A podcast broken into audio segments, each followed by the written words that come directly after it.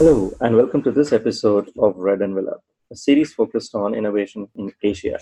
Today we have Banish Prabhu as our guest. 38 years of financial services experience, over 22 years of Citigroup Consumer Bank International, um, where he rose to the C suite as a chief technology and chief operating officer across 55 countries, covering 80 million customers. He was part of Citigroup's Information Technology, Technology Leadership Council and Planning Group through the period. Since then, he's set up global ops and tech centers across the world and has had significant tech exits with iFlex and Aurionpro. He serves as a senior advisor to Boston Consulting Group, and now he's a partner at Greenshores Capital. Thanks for joining joining us, Banish, today. Thank you. So let's start with uh, um, your career so far. So over two decades at Citigroup, running their tech and ops, um, several tech exits, and now you are into the startup space. Um, so what motivates you? Uh, I think, uh, you know, considering my professional background has been less operations and technology, uh, I've spent all my life running operations and technology through the evolution for many decades of the technology journey. But you know what really motivates me is a combination of technology and customer experience.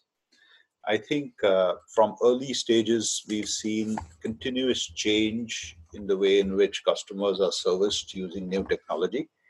Um, we've seen changes. You know, I've sort of had the fortune of seeing these changes from the early days, where in many of the countries that I managed, we pretty much had to start new businesses, like, say, a credit card business, which never existed.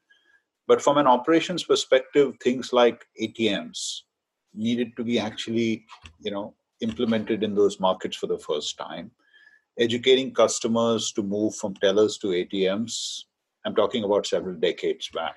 Today, it's very standard but also if you see the journey of moving away from branch to less branch by implementing 24 by 7 call centers um, you know a, a, lot of them of course for citibank where most of my experience has been but to implement uh, what used to be called CitiPhone in many countries and then actually making the CitiPhone more and more efficient to be able to handle just about all customer services or needs um, along with the ATMs for cash, became a very interesting proposition in many markets around the world.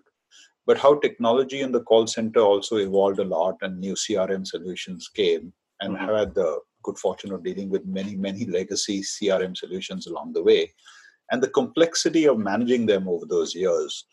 Uh, you know, just like we had the IVRs and trying to make the call center more efficient was one part of the journey, and then came the internet and the enormous opportunity to make customer experience significantly better and easier using the internet banking as a as a capability around the world.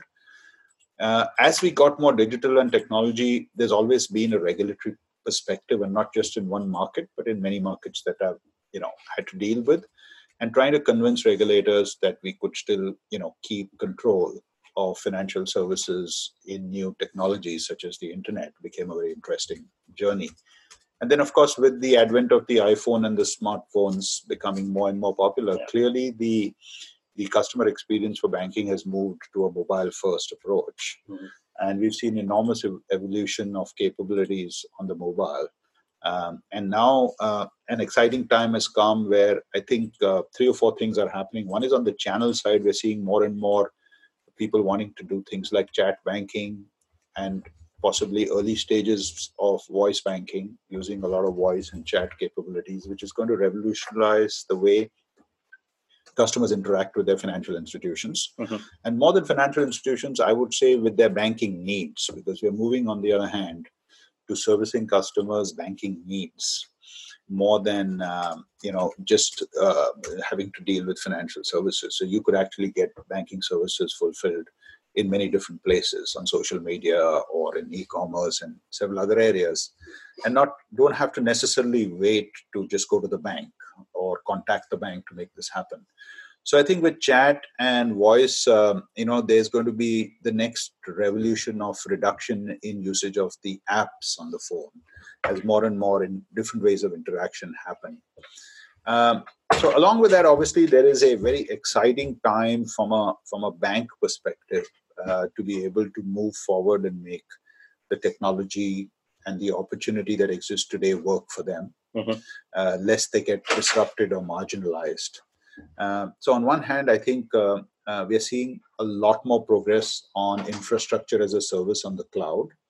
Uh, it could be any variant of the cloud, could be a private cloud, could be a public cloud, or a hybrid cloud. That's all actually a journey uh, for them to move their existing legacy infrastructure into a more efficient one, a more Sure. scalable one, a more cost effective one, definitely. But most importantly, I think the cloud and its architecture, which is sort of more geared to an open banking model, Mhm.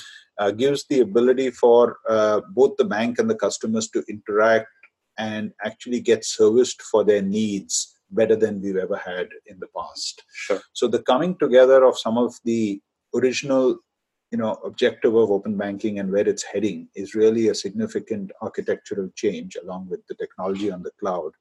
And this architecture gives you an ability to e- provide end-to-end customer journeys more efficiently than ever before to the extent that some of these customer journeys are now being sort of subscribed as a as a service Mhm. and uh, can be sort of taken by the institutions and and so and sort of connected to their open platforms to, to be able to pro- provide customers the ability to do things very easily Mhm. so i think uh, that's one important theme the customer experience changing the other two big important factors is broadly the marketplace and the ecosystem because there's lots happening in the marketplace uh, there's also a lot of disruption some amount with fintech and some Mhm. amount with big tech Yeah. I think the combination of ecosystem providers, social media providers, telecom providers, anybody actually who has data and uses data more efficiently Mhm.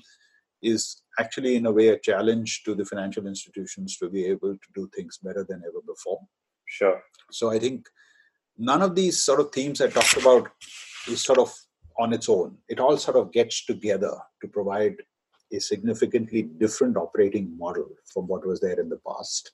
Okay. Uh, for the banks, it's important because it's not only about getting more customers, but it's also important um, to retain existing customers. Mhm. And we've seen very often in banking, uh, uh, you know, services that customers may just not close the account, so they're not really gone. So you could show a large customer base, but actually the activity, the transactions, and the balances, and you know, uh, the borrowing habits that they have may not actually go with that institution where the account sits, and it pretty much sits there without any activity.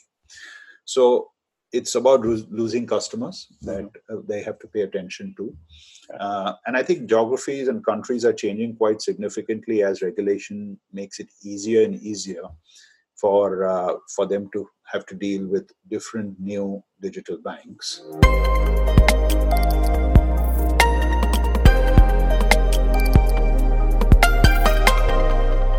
Um, so we have open banking in Europe, Mhm. and we have challenger banks largely taking off in Europe, Mhm. and we have these super apps kind of Yeah. model that's taking off as well.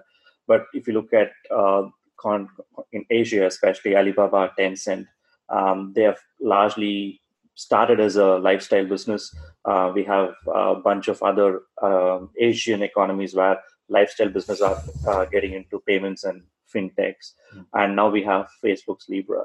So, how do you see this? These large tech companies uh, eating into the margins of banks? Yeah, so I think uh, we've seen in certain geographies, uh, whether it's in China with uh, with the whole Alibaba or similarly with Amazon in several markets, uh, you know, including India and other places. Yeah. I think their ability, you know, they sort of have created a culture which uses a lot of what I spoke about. Mhm. Uh, and of course, there was one theme that we cannot, you know, not emphasize on, which is data. Uh, you know, banks have a lot of data, but what have they really done efficiently with it? Okay. Uh, so I think uh, the new generation big tech companies uh, and uh, also some very good fintechs have the ability to be able to use the four or five themes I spoke about more efficiently than the existing banks. They're born on the cloud. Mm, Their yeah. architecture is far more microservice or open API structured. They're more cloud native. They have the ability to be agile and make changes very rapidly, not just because their technology architecture is efficient, but their business models and their listening and understanding customer needs and delivering those customer needs more efficiently is a continuous process. And it's a very agile process compared to uh, you know the traditional banks legacy platforms. I think the traditional banks legacy platforms while you know to some extent in my life you know we've had to create those legacy platforms. It's now about how do we modernize those legacy platforms and the opportunity to mo- modernize cannot be done as a big bang. It has to be done progressively because the sheer cost and complexity of being able to unwind mm-hmm. your old legacy uh, or your old engine or your old house right versus building a new one. So i think uh, the the new generation of big techs and fintechs are born on the cloud. They use data far more efficiently. They provide service contextually at the right time to the customer. And you know, like many people have quoted, customers need those services. They may not need a bank, so they're going to take those services from whoever is providing them to achieve their objective, which could be you know making payments more efficient, or could be you know saving in a much better way, or viewing their you know their their financial sort of transactions more efficiently. I mean, we've got used to banking showing the statement of accounts and all that, but the reality is that you know, statement of account is sort of like an audit trail. But what I really want to do is see my cash flows. I want to see all my inflows, outflows, help predict how I can manage my cash more efficiently, efficiently. And therefore, the PFM and those kind of services make it easier for me to do that. So I think the the the big techs and the fintechs bring that dimension of fulfilling the customer needs more efficiently. Mm-hmm. And of course, banks are not lagging behind. They're you know they're constantly trying to make the change happen to themselves. Mm-hmm.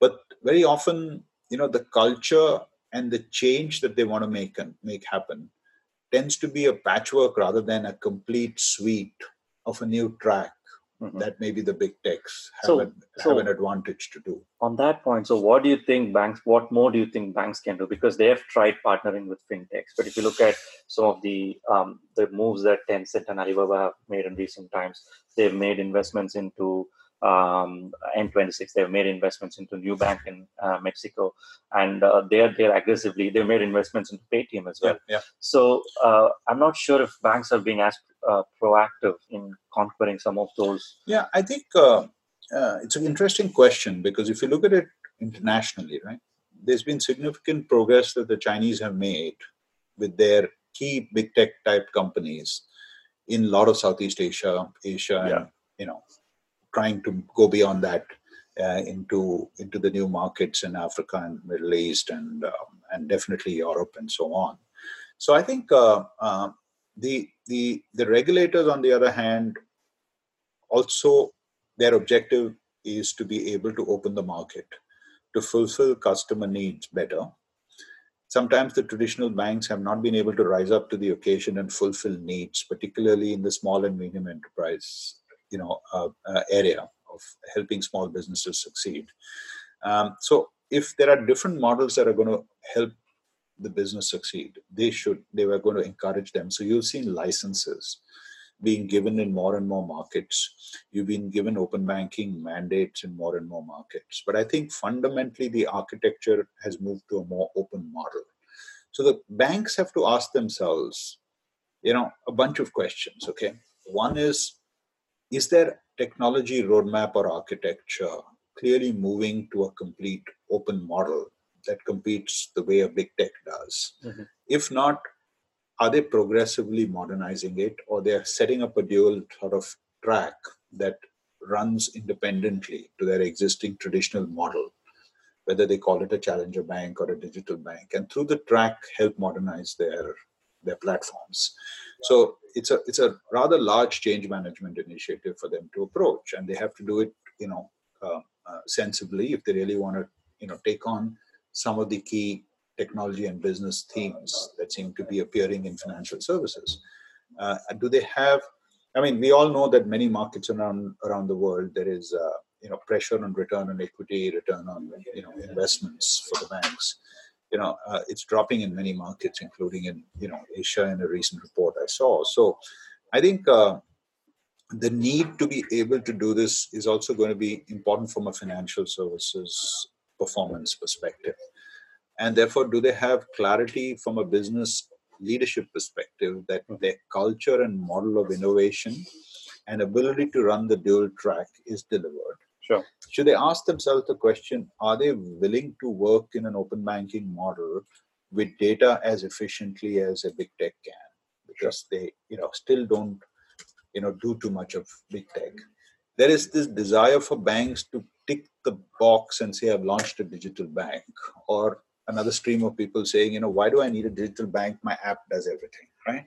But if you actually look at the themes of architecture, cloud, connecting to the marketplace, open, you know, from an open open marketplace uh, perspective, or from an ecosystem perspective, or even managing data more efficiently, that whole track is not somehow, you know, getting together uh, in a way in which uh, a new bank, I mean, an existing traditional bank should be able to change to be able to deliver that. So, in my mind, uh, it, it is essential for them to do that. Okay. Uh, and by just taking the box saying I've launched a digital bank and not getting the business outcomes, which we are seeing a lot of, is not going to help. Totally. So I think uh, you know they're still dealing with legacy platforms in the back end, and they're saying, okay, I've got the ability to do all of this, but that agility, that understanding the customer experience, you know, has never been a great strength of Sure. financial institutions to be customer experience focused the way we want them to be.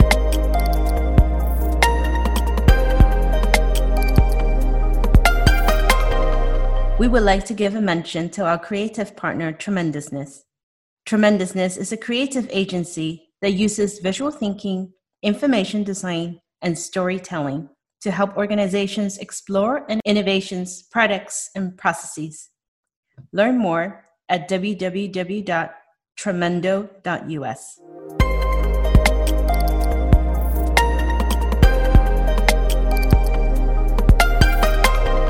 Super. Okay, so um, taking a slightly different topic. Um, so you uh, continuously work between in the India UK corridor. So you work Mhm. on um, in within the uh, both the markets, um, and India, especially over the last three years um, since uh, demonetization, uh, we've seen quite a lot of uh, digital payments uh, initiatives Yeah. from the center and from private sector. Yeah. Uh, whether it's a correlation or causation from a demonetization to digital payments perspective, that's a that's a different argument. But Mm. um, there's there's definitely been some huge um, um, that's been an increase in the adoption towards digital to- towards the digital economy in the last three years. So what mm, what what makes India such a fascinating place? We have Aadhaar, we have um, the the big market itself. So what, in your opinion, makes it uh, such a fascinating place to do business? Yeah. Um, I mean, we all understand the the size and scale of the India business, uh, and also the complexity of the country and its size and its its challenges, urban and rural, and so on. Plus, across different industries, you know, still agriculture focused. Uh, a very interesting demographic situation of young people who, you know, um, adopt things differently from uh, the others, and therefore, I think there is a, a significantly changing marketplace here.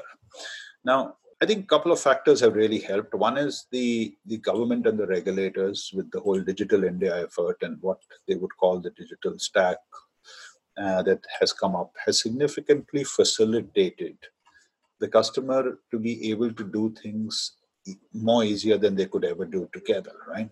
So I think in the payment side, for example, there have been great successes, and I'm sure there have been you know great failures, and they've been good and bad uh, in different areas.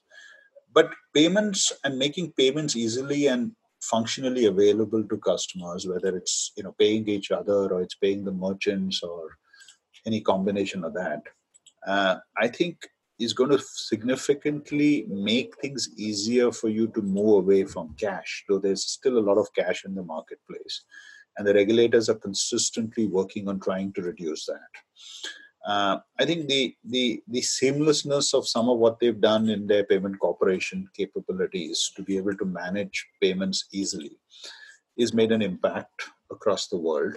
That blended with you know uh, your, as you mentioned the the other uh, example uh, you know so a couple of things obviously have got together i think the other the payment capabilities uh, from a platform perspective the innovative payment capabilities like Mhm. the universal payment interface um, and uh, you know, uh, and the creation of a local card scheme, uh, all of which, and and and balanced with the fact that hundreds of millions, I think, last count, I don't know, two two hundred plus million or three hundred million accounts opened. Yeah, and uh, making it, and and some of that may be the outcome of demonetization. Uh, but either way, that was a trigger yeah. to get people and the government and the government banking institutions to open more of these accounts. Now, are those accounts that are opened as active as they should be? I think obviously work in progress. Uh, you know, are they as cheap as they should be? Probably also work in progress because they are running on lots of legacy platforms and they're not necessarily running on a truly digital platform, which should be standardized, which should be you know, uh, uh, as one would say in today's technology terms, easy to configure and consume basic services for customers. So a lot of uh, uh, directional opportunities continue to exist to make that as the way to pay. Sure. And to your example of Paytm, great success, great timing, great time, combination of things helped. But the fact that the national technology stack supports the ability to make those payments and capabilities easily available are essential. Otherwise, it wouldn't happen.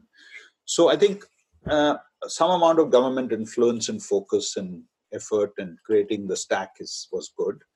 The the security and identification model, you know, for uh, for the scale and opportunity of an Aadhaar type, which makes it easier to manage things, including the the complexity of KYC and to some extent, you know, managing uh, money laundering and such activities is managed better. Uh, then you have the the payment uh, infrastructure being able to do things.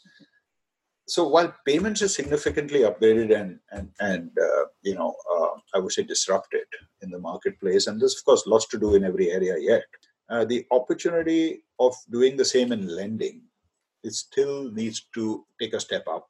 I mm-hmm. think lots of good things are happening on lending but using a combination of data, people both within the credit bureau, outside the credit bureau, using behavior, transaction behavior, uh, you know, normal behaviors of customers beyond transactions, and looking at a combination of all of this in demographic equations, haven't really as much, you know, uh, been upgraded as one would like.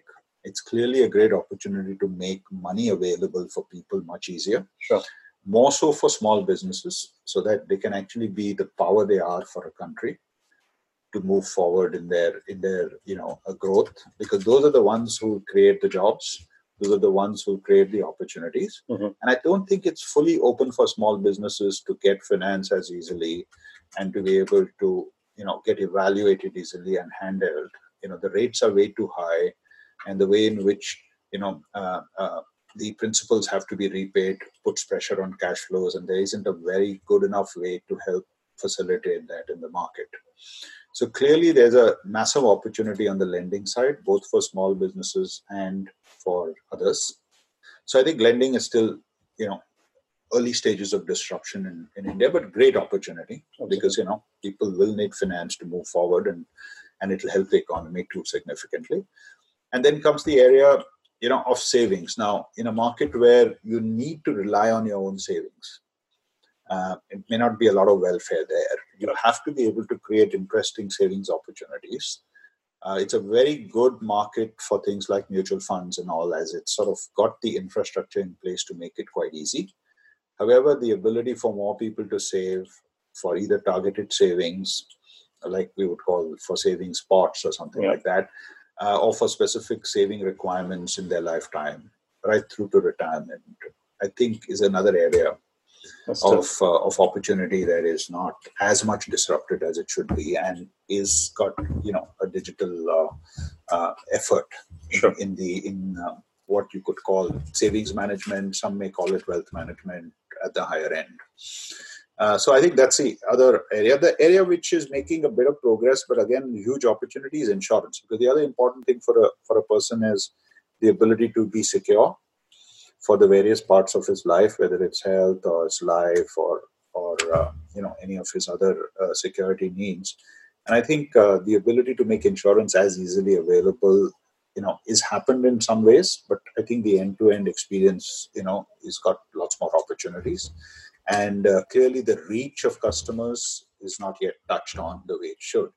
So, so lots of things uh, uh, you know have happened, and lots more you know obviously has to happen mm-hmm. to really bring uh, uh, to capture the opportunity. Arguably, there could be a belief that you know China may have moved some of these faster than than India. Oh, absolutely. Uh, and but you know, I think this is not about uh, really you know country versus country models but it's really about helping customers manage their life in a much better way than before. And clearly where financial institutions don't fit, fit the bill others will come and will have to be licensed to come in and you know play that game uh, more efficiently than uh, than the other uh, than the existing ones. So i think uh, some fundamental uh, you know things that need to be done. I think a lot of opportunity in the supply chain space Therefore, new technologies, and we continuously hear the Reserve Bank looking for new technologies around blockchain and so on, may help manage the trade and the management of certain documents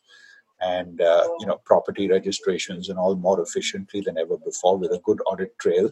Sure. Because there's always been a heavy paper-based type model, a rather inefficient model that may have one leg in private and public uh, domain the ability to use technology to fill the gap to make that efficiency happen mm-hmm.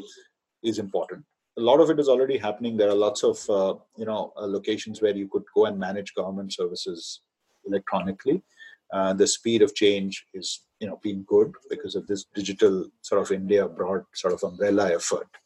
But the opportunity therefore to make this more aggressively uh, you know uh, uh, pursued to eliminate some of the weaknesses in the process. I think the the whole uh, share transfer, mutual fund transfer process is quite uh, efficient by way of uh, paperless, mm-hmm. though there's still heavy paperwork in the origination onboarding side of things. Sure.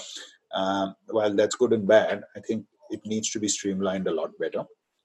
Uh, similarly, I think uh, uh, there's an op- and, and clearly there's lots of the paperwork still in things like insurance. I think the merger between insurance and wealth or savings is another area which needs much better has shows quite a lot of opportunity for improvement of digitization and for new fintechs. Um, so I think uh, uh, you know variety of areas uh, of opportunity. I think um, uh, one will need leadership to continue to pursue these things, but some of the basic frameworks are encouraging one important point we should always remember, right? With all of this change, there needs to be a good regulatory oversight.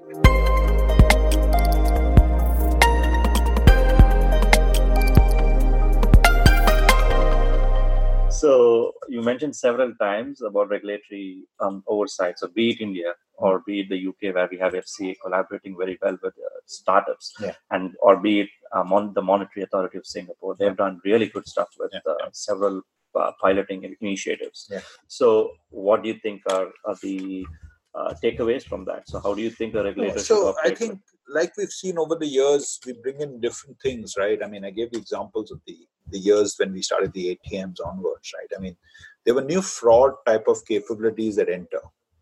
Now, with this whole data, this open marketplace, the ecosystems, the social media, there is clearly, and enough cases that we are seeing already, there's enough risk to data protection. There's enough risks to privacy you know issues. Mm-hmm. so the combination of making data both secure um, and uh, and continuously battle the the groups of people around the world that are trying to come in and use the data for you know for doing things that may not necessarily be correct.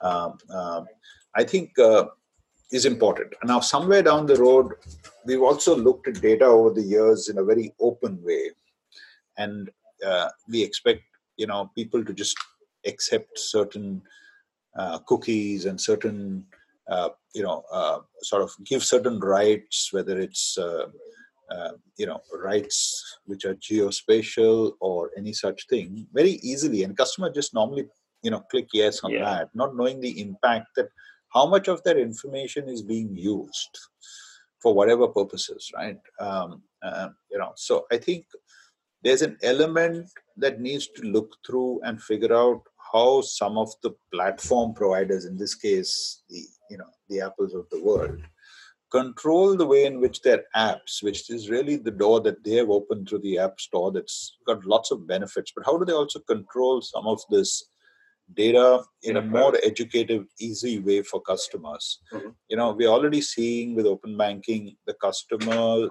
you know, suddenly being told that they act, it is actually their data and not necessarily the financial institutions' data that they are they can consent to share and the you know institutions we may need to share some of that data so i think uh, we haven't really cracked this issue as to you know how do we easily explain to the average customer what is safe what is not safe? How do we force that?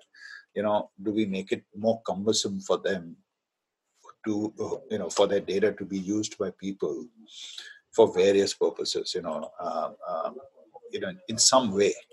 Uh, to the extent that do we monetize it too? And do we give back money to the customer for the data that is being used for various Mm, things right? Exactly. so i think there's there's a lot here on the data side that uh, that i think needs to evolve.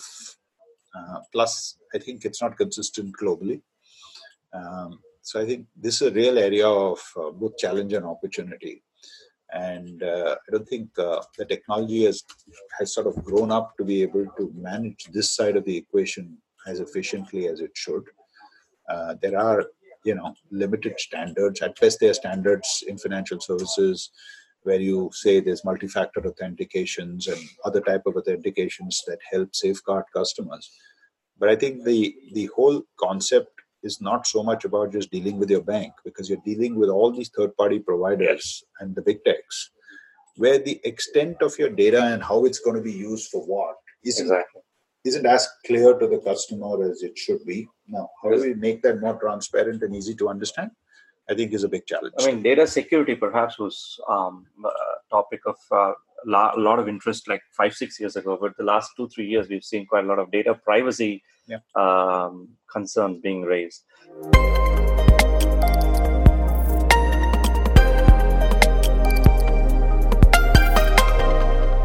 Great. So let's move on to the final question, if that's okay.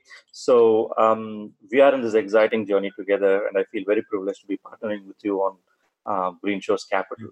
Um, so tell us about your vision for Green Shores in five years' time. yeah, yeah.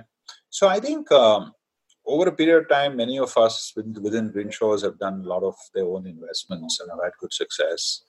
They come with a blend of experience of financial services and technology in some form. Uh, I think Green Shores is uh, focused on actually uh, two or three key principles. I think one is always looking and understanding what the companies that we invest in, the the investee companies, uh, can bring to capture the various themes and discussions we spoke about earlier, and how they could actually differentiate themselves in the marketplace, and uh, you know either be a disruptor or build a business model that's unique what is the type of technology and business that they can put together to achieve those objectives? And uh, green shores is here to help identify actually many of them that we don't invest we spend enough time in advising them on what we think Yeah. are some of the challenges and opportunities. So that's equally important for us. So one is a, a broad level you know advisory ment- mentoring type thing for some that we that we deal with. The ones we invest in we are obviously very keen to to ensure that they are successful. So our engagement in helping them uh, you know whether it's in a technology or it's in the business plan or the model or the scaling up of the sales um, etc will is critical. But the one of the most interesting things that green shores uh, does very well is actually helping them internationalize. Because i think uh, clearly you know more and more fintechs tend to be very focused on their local marketplace and how do we take some of these great successes build business models to implement them in different countries which will involve different partnerships Mhm. uh, different business operating models subsidiaries joint ventures whatever comes out so i think that's another thing that green shores will play an important part in doing uh, which is to actually you know do some type of an international business development type model uh, with the right partners in different markets if there's a great plan and a great model that can Sure. scale up.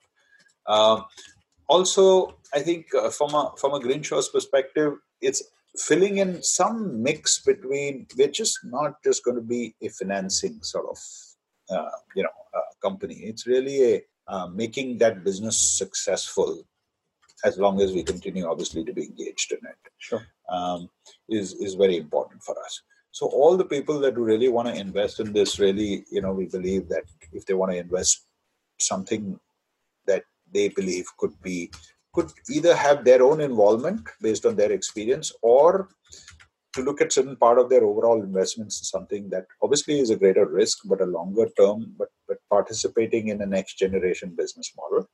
You know they they, they are the type of people who seem interested in you know, working with Green Shores. Sure. So I think for us, uh, it's a combination of capturing this very interesting opportunity in fintech, and to some extent, there's a thin line between fintech and IoT and all in some areas. So just capturing the right combination to make that happen, I think, is, is what uh, is open for. Great. So, with that, let's close this session. So, thank you so much for your insights. Thank you.